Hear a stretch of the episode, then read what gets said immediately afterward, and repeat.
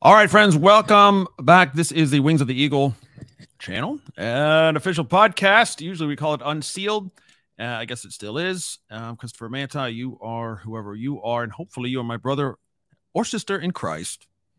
That's really all that matters. Uh, so get right with God, and we're a family. And that's pretty awesome because it'll never, ever end. Uh, today, I don't want to waste anybody's time whatsoever because we've got a guest that is graciously uh, agreeing to be here from the other side of the Atlantic Ocean, uh, from the United Kingdom. His name is Nicholas Franks, and um, I'm going to pull up information, and below you'll see links to um, a little bio about Nick himself and about the book that we will be discussing. Bless the Lord, everybody. Yeah, tell me where you're from if you're watching, if this is your first time uh, getting in on the podcast here, or any anything related to Wings of the Eagle or End Time Church, etc., say hello, where you're from. Maybe you watched a thousand times and this is an old friend. That is great too. We love you just the same, and we hope this is a blessing to you. So, uh, without further ado, let us bring on our friend, dear brother, Nicholas Franks. Where exactly in the UK are you, sir? Greetings in Edinburgh, so right at the top. Yeah, at the top of the shape of the country. Yeah, it's cold up there, isn't it? It is actually un- unseasonally so at the minute. It's I think it's five degrees today, so that's pretty cold. But um, oh, that's Celsius. Degrees Celsius. Right. That's one of those cultural differences. We got to get used to that. Being that's about what 40, 40 some degrees probably. No idea. Absolutely what, no idea. Doesn't matter. It doesn't matter. It's cold. Okay. Everyone knows cold. Uh, so Nick and I have. I'm not. I think it was a uh, an effort that Nick was doing back in like 2019 called the draft, if I remember right. Yeah, we hooked up. Uh, we've done a podcast once before. It's been a couple years now. Yeah, and um, a little bit has has happened since then, but then again, maybe not much. Yeah, I mean, maybe before we can we start, I just want to say, like, looking at, I was just looking at your um, intro there and your graphics and everything. I just want to thank you, mate. Like, you you've thanked me for being gracious enough to join you, but the reality is, I asked if I could, if you could help me with it, and Chris, you you personify grace in so many different ways, and in terms of our relationship over the years, you've been gracious with me so much, and the guys who watch this stream or follow the podcast just don't take that for granted. Like, please, it's it's such a blessing what you're doing, mate, and thank you from from our perspective. Um, and I know, again, from a personal point of view, it can be often when you're talking into a camera rather than looking at somebody in the face and embracing or whatever you know, it can be quite a lonely, thankless task a lot of the time. Doing stuff digitally online is very draining because you don't have that sense of like when we met on the shores of Galilee, me, you, and Steve Buckley, and a few others, were able to actually high five, hug, and weep together. You know, that doesn't happen with this kind of thing. So I just want to say thank you for your grace and for that not to be a cliche at the beginning of a, of another Christian podcast. well, it's it's it's it's deeply felt, man. Uh, I thank you, and it's true. I mean, it's just trying to be, you know, follow scriptures, and you know, like like Romans twelve would tell us, you know, just just be gracious to your to your brothers and sisters, and yeah, it's not always easy, uh, I guess, but that's what we got to do. So we make an effort at it. So bless the Lord. Hey, we got some folks checking in Golden, Missouri. Uh, Jerry, welcome, my friend. Uh, this guy, Pastor Randy Scott, happens to be my pastor locally. And thank you. We uh, accept your blessing, Randy. And Stephanie from Melbourne, Melbourne, Australia. It's 1 a.m. here. Wow. See what you pro- you, you provoke, Nicholas? You you make people stay up late. That late. That's really late. Uh, so bless you, Stephanie. Thank you so much. Uh, Hopefully, Stephanie will stay up and listen. Um, and won't, won't send you to sleep. Amen. Hopefully, it's worthwhile. Okay, so let's talk about what we're first and foremost here to do, which is called this book that's too controversial or too provocative, too provocative mm. For the mainstream church. Glorious few redeeming radicalization. I just want to real quick here share the page that we've linked below so people can see where you can get the book and what it's about. You should be able to see it right there. Uh, that's the cover, and the link again is below. This is a nice little summary of what it is, and a pretty awesome video, I must say. Um, very cinematic. But then again, everything Nick does is kind of very professional. But anyway, this is a, an effective um, promotional tool for sure to tell folks why this was done and why it needs to be done now, uh, mm. and, and where to buy it, which is of course Amazon, um, electronic book, and limited edition book. Which is that available internationally or just just yeah, uh, the limited edition. Maybe I'll say something about that really quickly. The limited edition is available anywhere. The reason, the only reason that we did it on Amazon at all is to is to make it um, more accessible for folk who either can't or don't want to pay a little bit of a little bit more postage um, f- to get the book from us directly rather than through Amazon. The reason the reason that we've done the limited edition is because that was always my preference. I don't like I don't really like Amazon books, the kind of mass produced. Um, you know, you can feel, you can you can tell it's an Amazon book as soon as you're holding it, even if your eyes are closed. So we've yeah. we've gone to to quite long, quite great lengths to make the limited edition um, sweet, basically. And um, so I'd encourage. So, so both are available um, from us. Um, yeah, and there's an ebook as well yeah, awesome. Choices are good. So again, you should see the link below. Um, it's firebrandnotes.com is the kind of the the hub, the headquarters for what you're doing. Um, yeah. and get it there. And if you can do the extra, it's probably definitely worth it if you're into books. But anyway, the point is get the information. That's number yeah. one. Um, it's the video I mentioned hooks you with something that's very dear to me, which is this idea of radical being a radical. And the, the word has been completely, it's totally negative. Um, yeah. because no matter what, oh, well, you're a radical, that's a that's a bad thing. And clearly we have a myriad of examples um, in every sphere of the world, right? Including and most um, sharply in the Islamic world, uh, when a radical who basically is just really believes what they're talking about, right? Yeah. They, they really believe what they're told. They really believe that their God is right and their prophet's right. And so they do what they are commanded to do. That's radical. Is that basically what we're talking about? Yeah, I think the word radical it's either, it's two things. It's what you've mentioned, but it's either that or, or more commonly it's a kind of cliche. We today in the church, 21st century church, we tend to think that something's radical and it's not. And I often say, in fact, I said in Body Zero in the book from 2019, before the world radically changed, is that today's radical is yesterday's walk in the park. Mm. So it's either cliche or it's this kind of, and this is what this is what the glorious few is actually about. It's counterfeited into something that, as you said, is is a negative, um, is a negative thing in the eyes and the ears of the world, and not always, but but preeminently linked to Islam.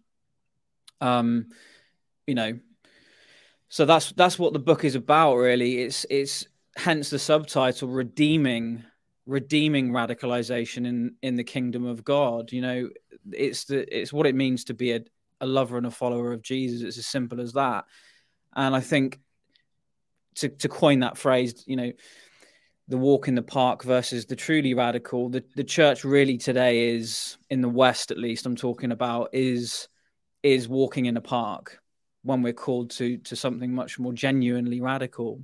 Yeah, kind of, kind of sleepwalking through the thing. Yeah, I mean, look, like, like you say, it's kind of like the easy, just how Jesus is telling us to live, and his instructions are very what you would call radical or uh, counterintuitive right? You would think, wait, if I want to live, I have to die. If I want to, you know, all these things mm-hmm. are backwards and upside down. Um, mm-hmm. he keeps repeating it over and over and over and over and over. Yeah. And of course, Paul and and you know the epistles later are just repeating that same thing, which is, you know, don't be after the pattern of the world. We're called to something greater. We're called to more. We're uh, follow Jesus' example. Blah blah blah. So I guess you'd call that radicalization. And the the point with the with the Islamic side of it is, um, like I think you pointed this out in the video, they pray five times a day every single day. Yeah, we just finished Ramadan. I don't know. I, I think it's. I don't know anything about. I'm not. I don't know enough about it to know if it's the same in every country in terms of dates and so on. But Ramadan yes. just finished here. Is it just finished with you? Yes, it's all yeah. Same, yeah. You know, my neighbor, my direct neighbor, is a is an Iraqi guy, and unlike a, not, a lot of nominal Muslims who don't really care about Ramadan or certainly don't practice it faithfully, he does you know, and he he takes himself off to the mosque. I've I've been with him on a couple of occasions to his mosque. You know, and he drives off and he's fasting for a month, and hence the video. You know, in the in the voiceover, it's like that's all going on. The Christians are just stuffing their face. Mm-hmm. You know, right. and so, um, you can't think of that really without Jesus' words ringing in your ear about the day will come, not not if, but when the bridegroom is taken from us, and in that day we'll fast. You know, so like you said, there's a degree of what, what disconnect between the things that we as as those entrusted with the, the only way of salvation you know disconnect between what we say we believe and the way that we live versus the muslims who have no hope it's ephesians 2.12 mm-hmm. you know in the world without god and without hope and yet they're the ones that are going through 30 days of fasting and prayer. Um, so there has to be a reason for that.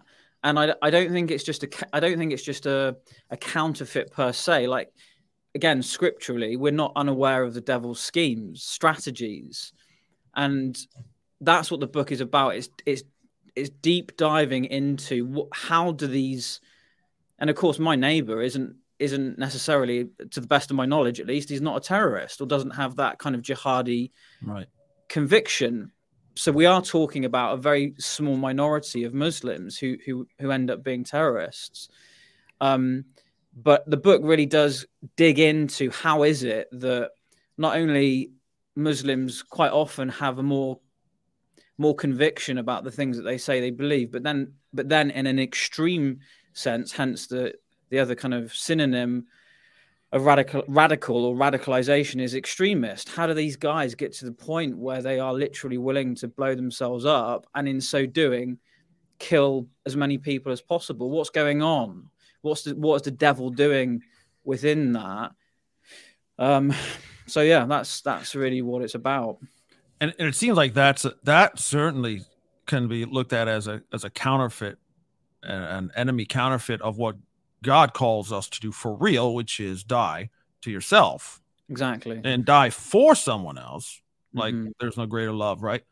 And a man yeah, who totally. his life for his friends. That's that's very different than what an Islamic extreme person would do. But it's kind of like this is what the devil is doing. Like this is saying, well, if you're really serious about your religion, uh, you know, you're going to kill people.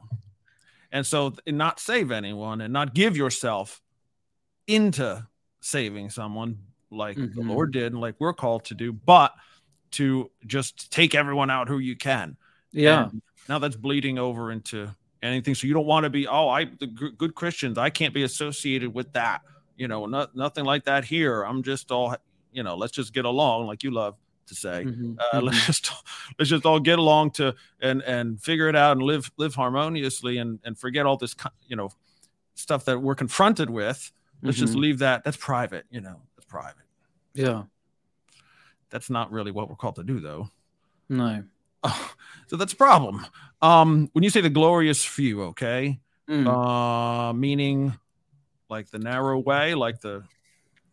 Yeah, it's partly. It's not a classic remnant theology meaning, and it's actually a, like I just alluded to in the world of Islam, the the percentage of Muslims who end up committing terrorist attacks and atrocities are very very small. It's a it's a tiny, a very very mm-hmm. tiny percentage of Muslims who end up, or at least those who who commit the attacks.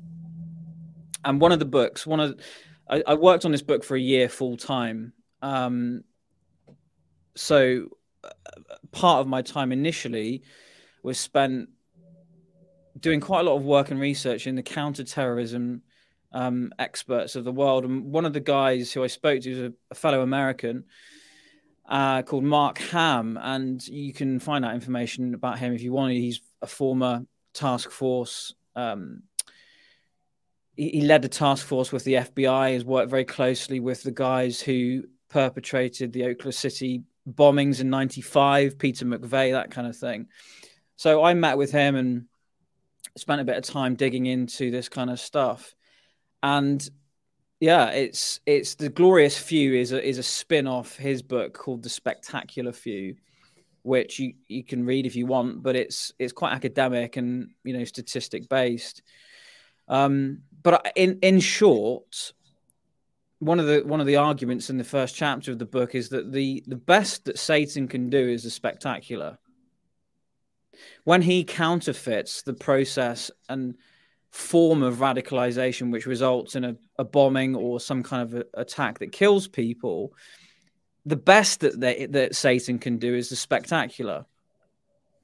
And he is spectacular when he needs to be when he wants to be but he is never glorious and so if you if you just in a 30 second soundbite had to compare and contrast the fake forgeries and counterfeits of Satan through his schemes and strategies. It's that he he knows Satan knows what's going to happen with the church.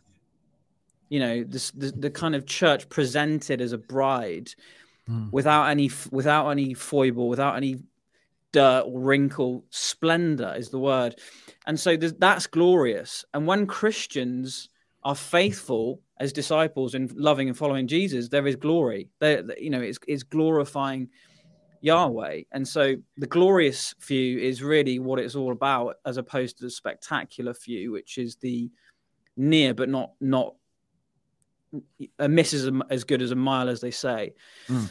Um, but there's no glory in Islam, um, and I think there's a lot of dishonor in the church. That's really what it means. I think for the church to be preparing for his return. Of course, we're we're a bride being prepared for a wedding day, and um, which which is the glory that we can't quite we can't even begin to imagine really.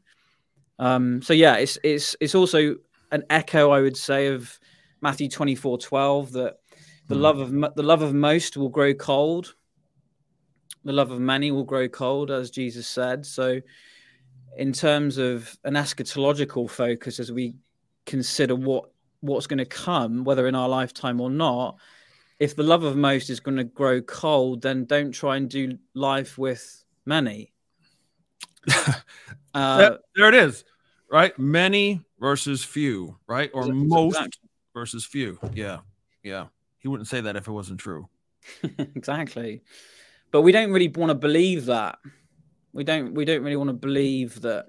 We want to believe that the mainstream, the majority, are going to be fine, but they're not. Jesus said that that's not going to happen. Can we repeat that? Can you repeat that for the folks? By the way, feel free to ask what you want, folks. We'll get to your questions here in a minute. He yeah. Said, what now? What's that? He said, "What? What did Jesus say again?" Well, it, I I like to I read the amplified version, the amplified classic AMPC, often alongside the ESV, and the amplified says that the love of most will grow cold. We tend to know it as a love of many, but yeah. the love of most puts a different slant on that, doesn't it? You know, it's the majority for whom love of Jesus will grow cold. Um, well, there's the re- there's the remnant theology or whatever you want to call it. Yeah, by the Lord. Yeah, and so I I would guess I would for me I see that and I say, well, how do I not be one of those? Um, and part of it, it seems pretty self-explanatory, which is what you mentioned earlier are you willing to fast when when he's gone? Uh, are you heartbroken about it? Right.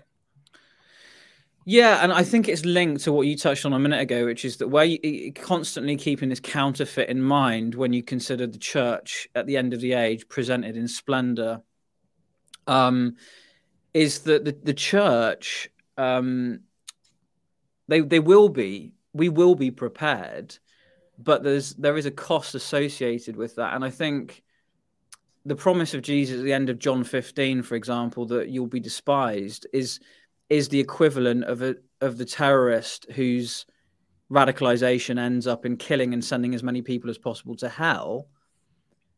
The Christian, the true legitimate radicalization is awakening a disciple to the fact that they are called to be despised. And it's this loving head on collision with an unsaved world, which is the fruit of true Holy Spirit radicalization, being willing to stand before your accusers in silence, or whether it's a, you know a pro life event or whatever it is, you know. And so so there's this this thing of the Islamists, and they want they they want to kill and send people to hell. And of course, they're not prepared to stand before a watching world and be accused right. of and to be despised. They they they want to die and go to their mirage that is paradise. Whereas you and I, if you if if you're genuinely in Christ, you're called, like Jesus said in John 15. If they hate me, they'll hate you. But so often the, the disciple doesn't give the world a reason to hate them. There's no reason to hate most churches or most Christians because they're not prepared to say the things that Jesus said. Right. With that caveat of the hatred coming from because you're my followers and you're doing what I commanded you, not because you're a jerk. Exactly. Oh, yeah, yeah, not because you're legalistic or unloving or unkind or bigoted right. and all the things that. Yeah, exactly. Yeah, but if right, if you're not doing if you're not being despised, we're what did you say? Called to be despised. Yeah, I mean it's a promise. It's if you yeah. read John 15, it's a promise from yeah, Jesus. Right. It will happen. Yeah. Yeah, yeah and the, you know, but how if you if folk listening to this conversation or when have you ever been prepared to be despised? Right. I don't like it, to be honest with you. Right. Most I, mean, I don't know about well, you. But, but that's a good point, mate. Most of us don't want to be even just not liked. Yeah. But despise, which is the word that's used, is a very strong word. I can think of people that don't like me. I'm not sure if there's anybody that that really despises me. Yeah, that's, that's another level. Yeah. Yeah. And that's that's saying something. Uh, yeah. And again, it's like a it's just going to happen. It's not like, well, if you're really super, super special, then maybe you'll get to be despised. Uh, it's just like a thing. It's like you will, those who desire to live godly in Christ Jesus will suffer persecution. So yeah. I'm, I'm often asking myself, and then it comes out in like teaching and stuff when I'm going through the Bible. It's like, well, if I'm not being persecuted, maybe I'm doing something wrong, mm-hmm. or, or I'm not fully engaged. Right? Let's spin mm-hmm. it that way maybe I'm not fully engaging with the Holy Spirit. Maybe I'm not actually being responsive yeah uh, to his prompts. Yeah. What else could it mean? Yeah. I mean, th- this book is very autobi- autobiographical as well. I've it's it's I've I've woven into the book just very open and honest, transparent details of my own process that I would call and refer now to being radicalized. And I, I still would say I'm you know, I still consider myself to be largely de-radicalized. Um, but in the period of time that we're talking about, which is the last two or three years in world history, I think the Lord has been wanting to radicalize his people. Amen. And the the de-radicalized standard, and again, this these are sounding like you know this is all very clear in the book. At least like it, I hope it is you know the standard is de- is that the church are de-radicalized and this is one of the sobering truths I, i've learned again autobiographically is realizing that the church aren't just neutral on this in regards to this. They are actively um the church actively contributes to the de-radicalized state of discipleship. Yes. At the end of the book there's a testimony from a lady called amy who came to faith in the last I can't remember a year or so ago, and she contacted us and we baptized her. And um, but her testimony is in, is is in the book as a, in the appendix because her testimony puts her finger exactly on that. Is that she, the Lord revealed Himself to her sovereignly? She became born again. And then she thought, quite understandably, okay, well, the next thing I got I got to do is go to church. That's that's of course I've got to go to church. She goes to church and, and get this, it's an evangelical church. This isn't just some kind of woke, seeker sensitive thing that really isn't church at all. This is someone, this is a church claiming to be an evangelical church. And she goes along, kind of recently saved, kind of just sensing something of the fear of the Lord, coming to terms with eternity and hell, and the fact that her friends and family are lost, and and then the mm-hmm. glory of the of the thought that Jesus is coming. The church, the church is just like they don't want to know about that. Amy's Amy's asking questions about these things, and, and they're like, "Well, don't worry about it. Don't worry about it." So, what is going on if a new Christian is coming to faith, going to a church, and then being told that we've got we've got a major problem. The church, the, and I talk about system, the systemic process of. I mean, there's a lot of chat these days, particularly in critical race theory and so on and so forth, about systemic issues, systemic mm-hmm. racism, and so mm-hmm. on. I'm telling you, there's nothing more problematic on the earth than the systemic de-radicalization of the church let's let's get into that for a second here before we go to viewers. Uh that is so important. I think that nails it. The, without the churches, and again, we're not separating from our the body, right? I mean, we're all in this together. It's our problem yes and no. I think you know people talk about leaving the church. The, the, reality is, if you're in Christ, which is Paul's favorite phrase in the New Testament, he yeah. uses that phrase over seventy times. In Christ, you're either in Christ, born again, or you're not. Right. So if you're in Christ, if you're a true disciple, you can't leave the body. Right. You can't leave the church. Um, if you stop going to a local congregation, that doesn't mean you're not in the body of Christ. It just means That's that right. you're effectively churchless. But the scriptural, if anyone's freaking out listening to what I'm saying, I'm not advocating that everybody leave their church. What I am advocating for is that everybody who's in an unfaithful church must flee. That's what I'm advocating for. And scripturally, lest I... you be lest you partake of their sins. Well, just just what the book's about, which is that you will spend and waste your entire life being a de radicalized so-called Christian. Can when I can I just yeah, I'm gonna riff on that for a quick second, brother. Uh, and the scripture, the scripture for that, which is really important, if anyone's listening and taking notes, is 1 Corinthians 11, 19. Paul dealing with the church's dog's dinner of the of the of what they were calling the Lord's Supper, right? And people were getting wrecked on alcohol gorging themselves on excess of food whilst other people don't have any. And Paul says in verse 19 of chapter 11 that he concedes that it's better it's better it, that some are in right standing with God and some aren't in right standing with God and therefore there is a need for division so that those who are in right standing with God would be obvious and those who are not would also be obvious so that I think there is a misconception that, that that leaving something or dividing from something is inherently somehow unchristian or ungodly, and that's not true. Right. Yeah, and and to that point, what I the, the gist of it is that why is abortion a problem in our in our countries is because the church is into it. That's why. Yeah. why, why is homosexuality such a big issue? Because the church is doing it. That's why. Yeah. I'm not it's not just assenting to it or looking the other way, which happens obviously. Um, but we're actually participating. Exactly. There's no distinction. Right. There is no distinction between the world and the church. What is the, then what the heck are we doing?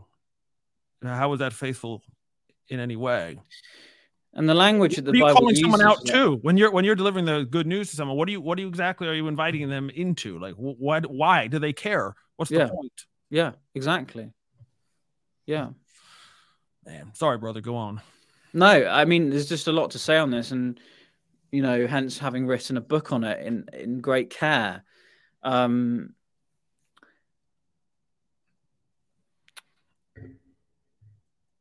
it's a weighty reality that we're talking about. This is not some kind of topic that it's just a focus of a book. This is the reason that we're on the on the earth. Man, it's not going away either.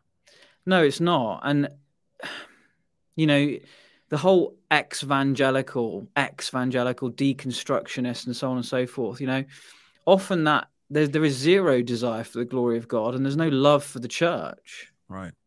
But I I would argue that when Paul talks about eagerly desiring the gifts of the Spirit, especially the gift of prophecy, to be prophetic today, um, integrally involves running this gauntlet of being considered the worst enemy of the church, when actually the reality is the exact opposite. If you love the church, if you love the Lord, you're going to love the church. You're going to be burdened by the state of the church.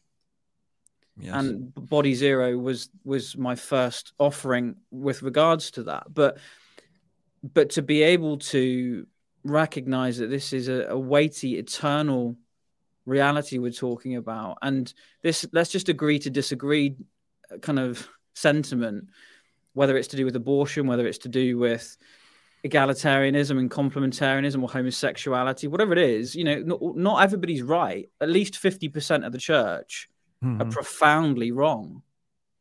And um, there are reasons for that. And um, yeah, so I, I, wouldn't recommend this book for anybody to read if you're not feeling that. If you if you if you're kind of not if you're not concerned about the church and the glory of God, don't bother reading this book. Amen. We're talking to Nick Franks. Uh, his new book called The Glorious Few. The Glorious Few Redeeming Radicalization in the Kingdom of God. I love that you did this and that you're um, faithful to uh, difficult calling. Um, but those of us who are in that, not saying it's exactly the same, but in that sphere, in that in that region, um, the it's not easy and it's not fun, and you're gonna go through a lot of stuff, even with the people who again we're supposed to we're supposed to love each other and be the be the body together and all this stuff all of a sudden they're not very interested in that. Uh, and then some will of course you know re- resort to slander and all that stuff uh, and getting people to not listen to you. They're crazy. Um been there. We're going through that. Still there. Um hmm. I, I guess those of us who are take heart. Um in that the Lord is in it and he's doing something and he's going to have a very glorious purpose and resolution um even yeah. maybe sooner than we would like. Um let's go and we'll we'll keep talking here but i do want to get to folks who are asking things and saying hello. Uh well this is not funny jeff. Always a cure for insomnia. Okay all right. Very good. Very good. Love Jeff uh, down in Texas. Uh, he says a, a, radical in most sense is a person who foregoes common sense that comes with conscience in favor of completely living by literal interpretation of their faith or cause. Well, maybe, but at a certain point, um, I- am concerned with what Jesus is, is said. Let, us see that last comment, mate. Yeah, this one here. Yeah.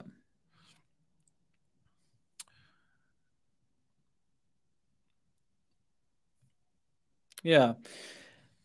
Thanks, Jeff. The the the in funnily enough, the a big big thrust of the book in the early stages is something I talk about. In fact, Chris, you just mentioned it about the uh, the draft film, the subtitle of which was the, a conscription of conscience. Conscience is a massive part of this, massive. Um, so yeah, what what Jeff just said there, I think, is saying something very similar. Yeah. And so, but at a certain point, right, we want to just be faithful to what Jesus actually did say and take it very seriously. And because he's not trying to, as I say, I feel all the time, every time I get on one of these things, is God's not trying to confuse us. Uh, and he's not trying to mess with our minds. Yeah. He's just laying it out there to choose. This is what I'm asking you to do. Do it or not. Yeah. Uh, but are any of these Christian radicals, he's saying in the negative sense, sponsored by nation states? Do they have mates who actually look over half the Fertile Crescent? In other words, he's he's relating it to to the Islamic issue, and obviously, no, um, this is not. Even if it was a negative situation, it's not the same uh, reality because of the um, baked in, um, you know, Islamic teachings on governments and personal life and military responsibilities are all tied together. So, yeah. Uh, majority here's Will Williams. He's a house church pastor. Uh, dear brother here. Majority of American Christians don't take the words of Jesus seriously. They just slumber along thinking a prayer at one point in their life and they're good to go. Fire insurance card. Yeah, yeah I, I assume it's no different where you are. No, I think it's I think it's the the the pandemic of the West. You know, of course there, you know there are very dear brothers and sisters in different parts of the world for whom that's not true. You know, they they mm. they live with that daily sense of dying is gain, for to me to live as Christ and to die is gain. But that certainly is not the standard of Western Christianity. No, there's there's a there, it's a disease. Most Christians, bond servant, who's a dear sister uh, out in the western part of our country here, most Christians do not understand what it means to count the cost. Easy believism. Well, certainly here, and like what we're saying in, in the Western nations, where we're just very, I think it's just because we're just very comfortable and we're wealthy, uh, and we don't have to think about these things. Mm-hmm. It's not a, uh, an issue to if you believe in Jesus, you're going to be lose your home or your livelihood or your family or your life. Yeah, that seems like ridiculous to us. Mm-hmm. So we never actually get around to it. Yeah. T Rex, um, one of my dearest uh, people in the world. Some believers like to fast in secret. Well, that's true, as we are biblically encouraged to do. One doesn't hear much about it yet. Perhaps more goes it goes on more than one would think. I hope so. I hmm. certainly hope so. Yeah, I mean, I, I hope so. But if you again, if you think about what we're talking about, which is the counterfeit versus the authentic, real deal, one of the things that I I think is very powerful is is not only that Muslims go through Ramadan, but they're doing it together. They're doing it in community, in public. They're not doing it behind closed doors. I'm not saying there's anything wrong with that. It's it's both and. Mary and I, let me tell you this very quickly. Mary and I were out on Good Friday just a few weeks ago, and we got up at 4 a.m. because we wanted to take 500 booklets along the road from where we live in into the centre of Edinburgh, and we blanket dropped 500 booklets at bus stops and uh, on seats, you know, so that when the world woke up and it was Good Friday, they and they went about their day, they found the city centre, including Princes Street, the, the main road in Edinburgh, covered with with the true gospel, not this half baked, de-radicalized gospel, but the actual gospel. Repent now, repent, because he loves you. But when we got to the bottom of one of the main roads, we walked past, and I, I will never forget this.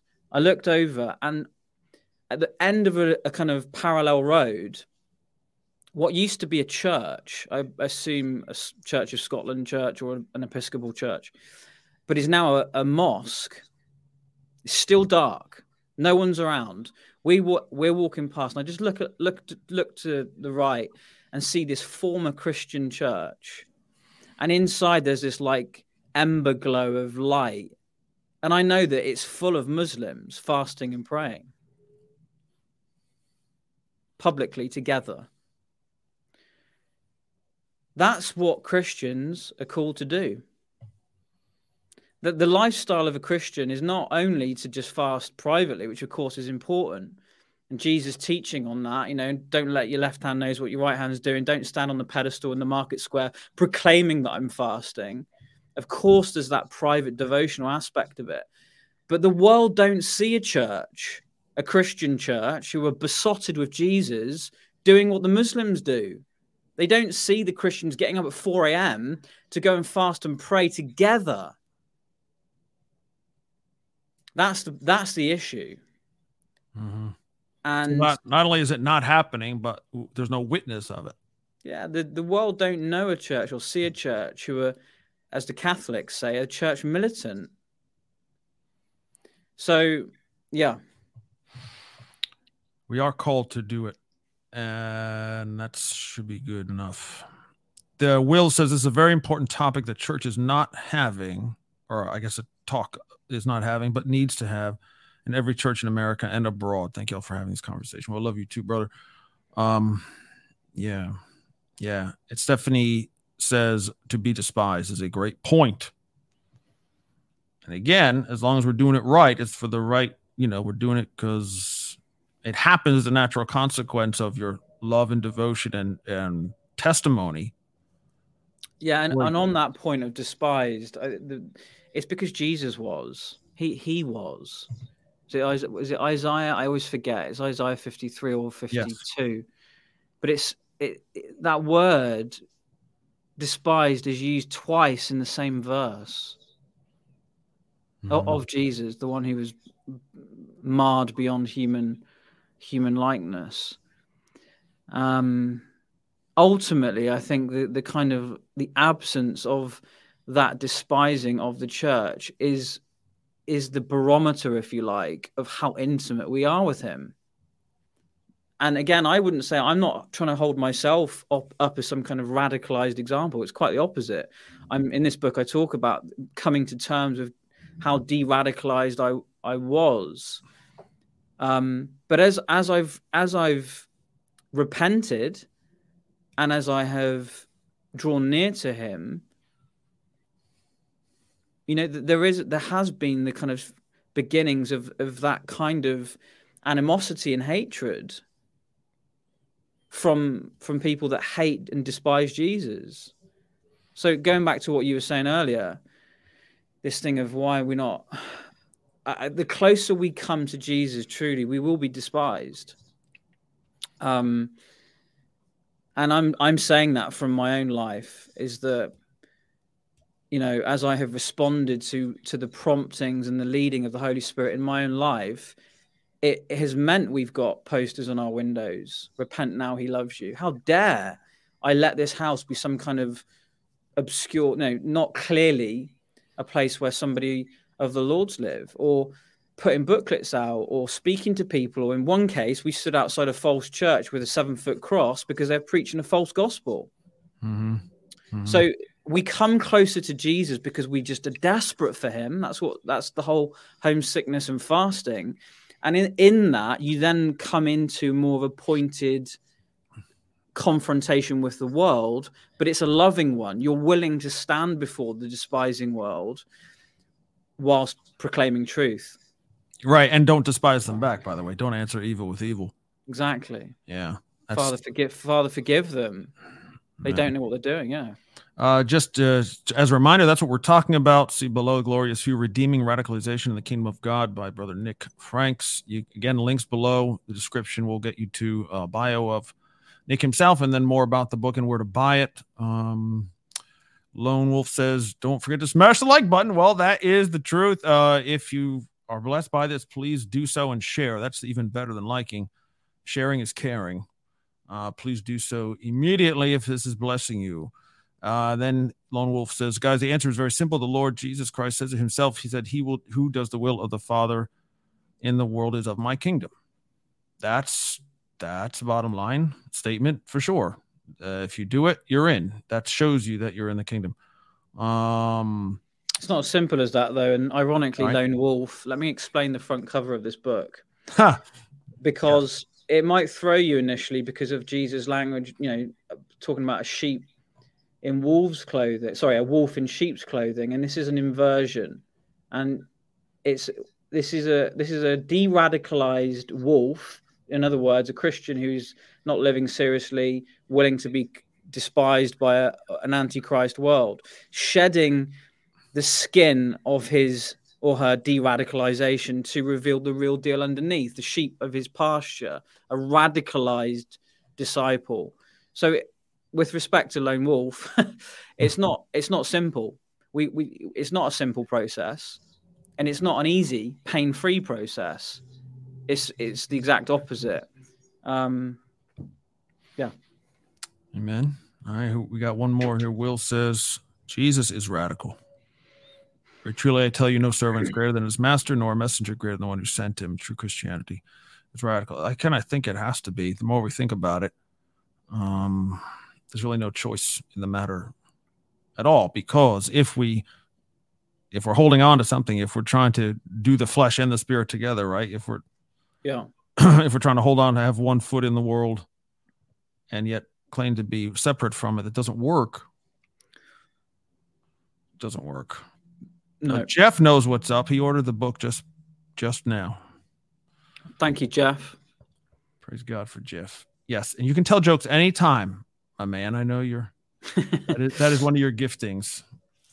Uh is it Shelly or Shelly 26 YouTube says I live in America and I have always looked at the Amish as the real Christian McCoy. They are in the world but not of it. American Christians seem to worship people and not God. What do you know about the Amish? Do you know what she's talking about?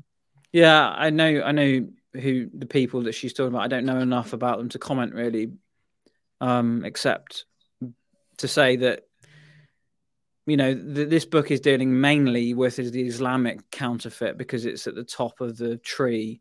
It's the top. It's at the apex. But there are many other counterfeits, and just because you're not, because you're somehow separated or in living in a a kind of cloistered enclave doesn't make you faithful to Jesus. So I don't know enough about the um Well, you kind of nailed it. Yeah, I mean that's that's cloistered enclave. You know, not doing technology. Um, so, you know, not having cars, stuff. like but but Shelley's point there about American Christians seeming to worship people and not God is exactly it. It's an adulation of men and and also the fear of men which keeps people bound in this pathetic excuse that people think is Christianity and it's, and it's not. It's this Mm. it's this love of men. And often the Holy Spirit is is working wanting to to sanctify and radicalize if I can use that language, but there is a resistance of the flesh. And often that's because of the fear and the, the praise of man. right.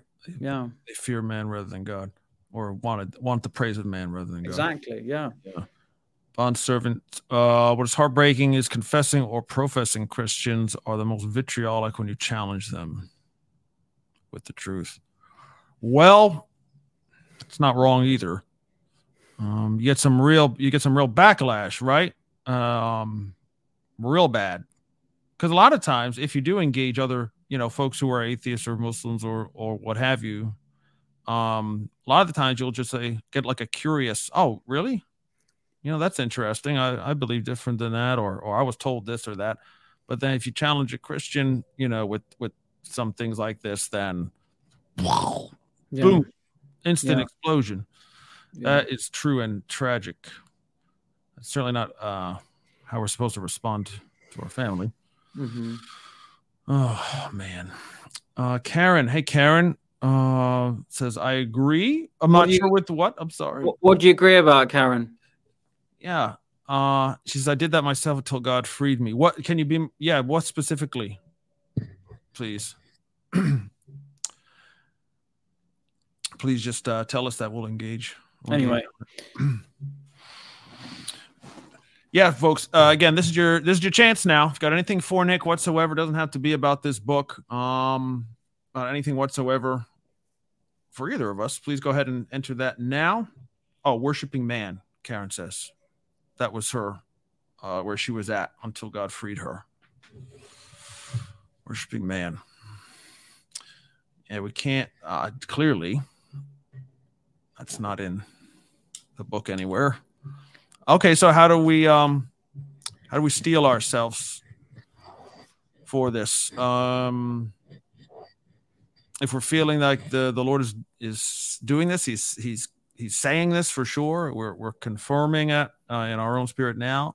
Um, we're called to be a, gl- a glorious representation of of the bride, and not um, participate in these things. And yet we're being outdone by uh, antichrist spirit. Right, we're being out. We're being shown up by uh, those who would pray more, those who would uh, fast regularly, those who and raise their family to do so. By the way, and there's Exactly. really no one leaving the leaving the faith in that case. Uh, but yet, Christian families everywhere are torn apart. They've got you know kids who don't want to participate, but the parents are often left field. Uh, there's there's a very different dynamic going on, and so uh, God's definitely bringing it to a head. How um how does how does I don't know how does Nick plan on personally dealing uh, going forward in this? Does he have any advice? Um, Is this one long question? yeah, sorry. it's a really long one. Uh, pick it. Pick which which aspect of it you you like or makes sense. Yeah, it make it makes sense because it's a very understandable question, a very common question. Um, and I would say this as well that, uh, that that question can be good and it can be bad. It can come from a good place and it can it can come from a a bolshy defensive place. Well, what do we do now? What are you saying, Franks? Or it can come from a place of utter desperation and longing mm-hmm. to see faithfulness, to see people saved, to see power in proclamation. You know, the things that would probably bother many people. And this may sound glib and it may sound uh, too simplistic, but I believe that the church are being called to repentance. And that won't be an event. That won't be some kind of logo, uh, an event with logos slapped on it, or, mm. you know, entertainment alongside or refreshments. This is when you consider the history of Israel and you consider the prophets of old and you consider the Lord sending his people into exile, that wasn't uh, an overnight fix. It wasn't the short term. And I've said publicly a number of times in the last couple of years that the Lord could conceivably lead his people into 40 years of repentance. Our understanding of repentance is a major part of the problem hmm. because we tend to view it as just some kind of like weepy holy huddle and there needs to be a new norm and that's why i believe that the churches were closed in 2020 because of god god's god's judgment on the church was that his congregations were closed and that's one of the reasons why I think he did that is to facilitate a new normal and that that new normal would be one of profound prayer and repentance, fasting, intercession. That doesn't mean to say we we somehow forget about the lost, the people that don't know God, but it does mean that we recognize that we can't faithfully reach people with the gospel while we are in an unrepentant, unfaithful condition. So the answer to the question is yeah, this is what this book is about.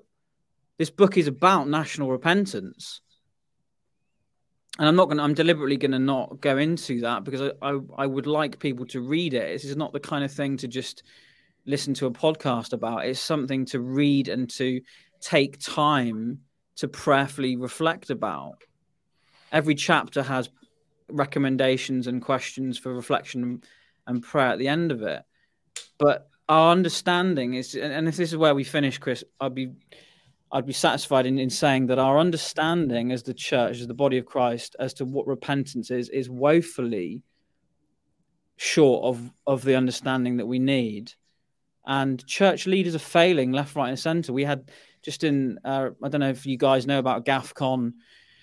Um, they had a conference in Rwanda last week. They're the kind of offshoot of the Anglican global body who are calling Justin Welby. This is how messed up it is. The Anglican Church, or part of it, called GAFCON, are calling Justin Welby, the Archbishop of Canterbury, the head of the Anglican Church, to repentance.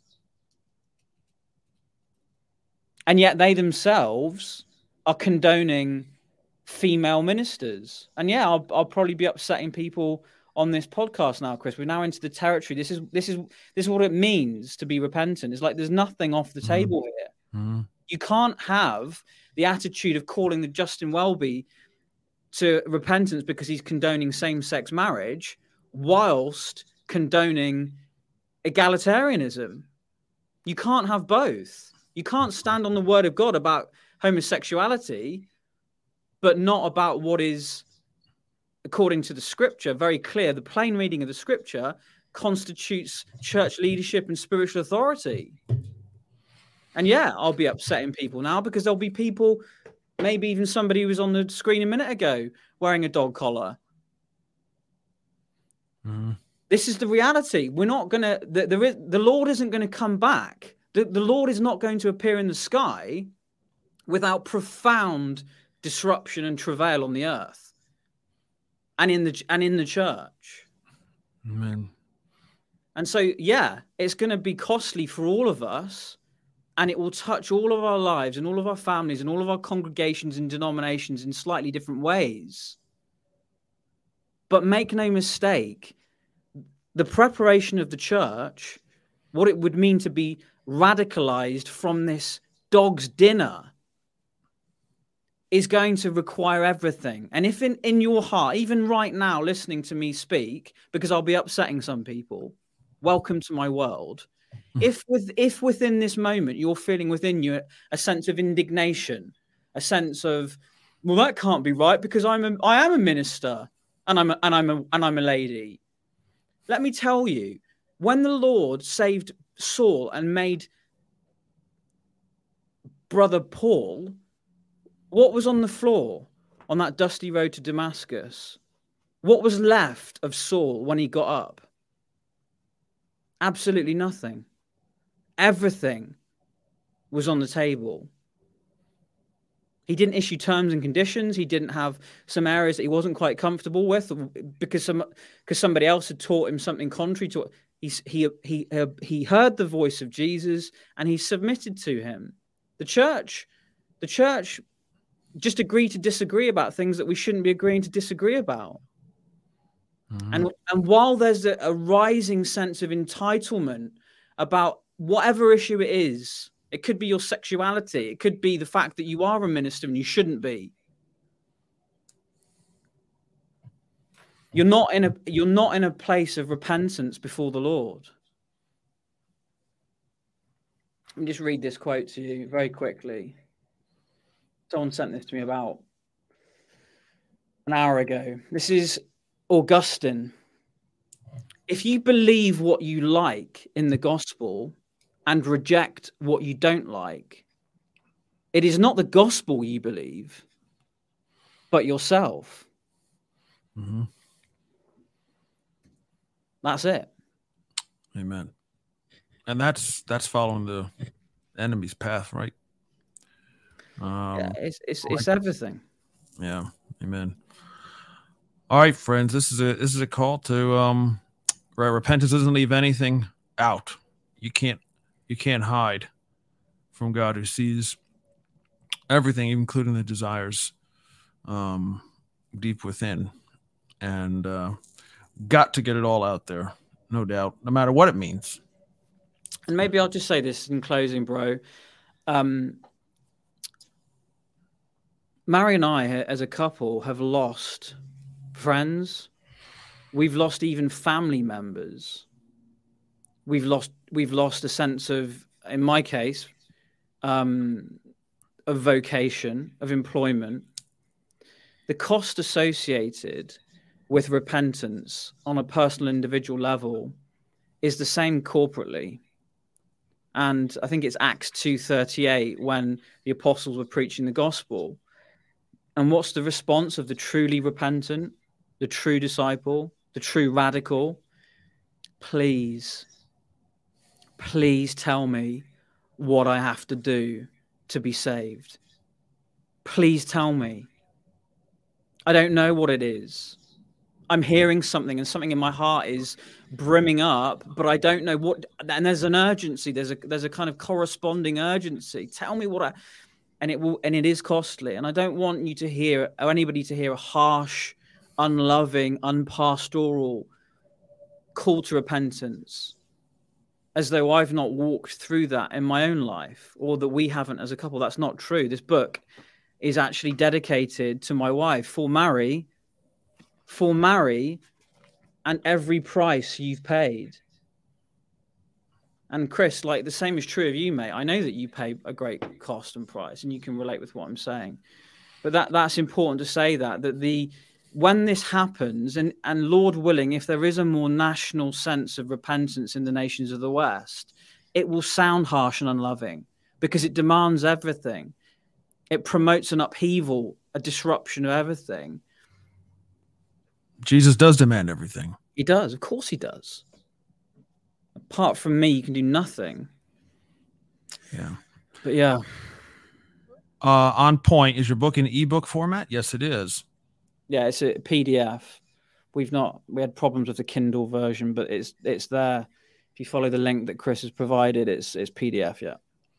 Yep, so that is there. Stephanie is the reason I'm still up at this time. This is a great message and it's hit home. Thank you. Well, bless the Lord and bless you, brother. Um, hopefully Thank we you. can do this again before too long. Yeah. Mm. Shall I just pray, mate? Yes, yes, please. Father, we we just in awe of your mercy and grace for our lives. That we were once in the world without hope and without God, alienated from the citizenship in Israel or the, the, the covenant promises of covenant, Lord, you have brought us into all of that. Lord, and we um, we do pray that each of us would have an ongoing sense of that awe associated with our personal salvation, that we'd work it out with genuine fear and trembling. Hmm. I pray for anybody tonight for whom this has been difficult to hear. And Lord, that you'd even put your finger gently and graciously on areas that are not sac- that are not surrendered to you and that there would be a fruit in keeping with repentance as a result, as a profound grace and kindness that your that your call to repentance is. And Lord, for for the church at large, we pray and we um we we simply pray, Maranatha, come, Lord, please come, and that in the time that is between when that happens and now, that there would be just profound disruption unto the splendor of preparation, a bride presented. That's my prayer, Lord, and I pray that anyone listening tonight would would know the sense, the unmistakable sense of your spirit and clarity on what it is that you're saying to them personally, to be able to see and like like Saul have scales removed. I pray, Spirit, for your sanctifying work, your empowering work, your comforting work in your body. I pray in the precious name of Jesus. Yes, Lord. Shake everything that can be shaken, Mhm. starting with us. Mhm. And um, as our brother says, um, profoundly, Mhm. deeply to the foundations of our nations where you planted us. Lord, that a, uh, that glorious bride would emerge, Mhm. even in a small number. Mhm. We thank you in Yeshua. Amen. Mhm. Amen. Thank you, brother. Uh, till next time, we love you and we love everyone who's participated here today. Thank you so very much. If you're watching later, we love you just the same as well. Please, if this has blessed you, please share it and support us in whatever way you can. Uh, get Nick's book and follow his ministry. Uh, again, firebrandnotes.com is where you can find him. Till next time, brother. This is Wing of the Eagle podcast. Shalom. And uh, we love y'all. See you very soon.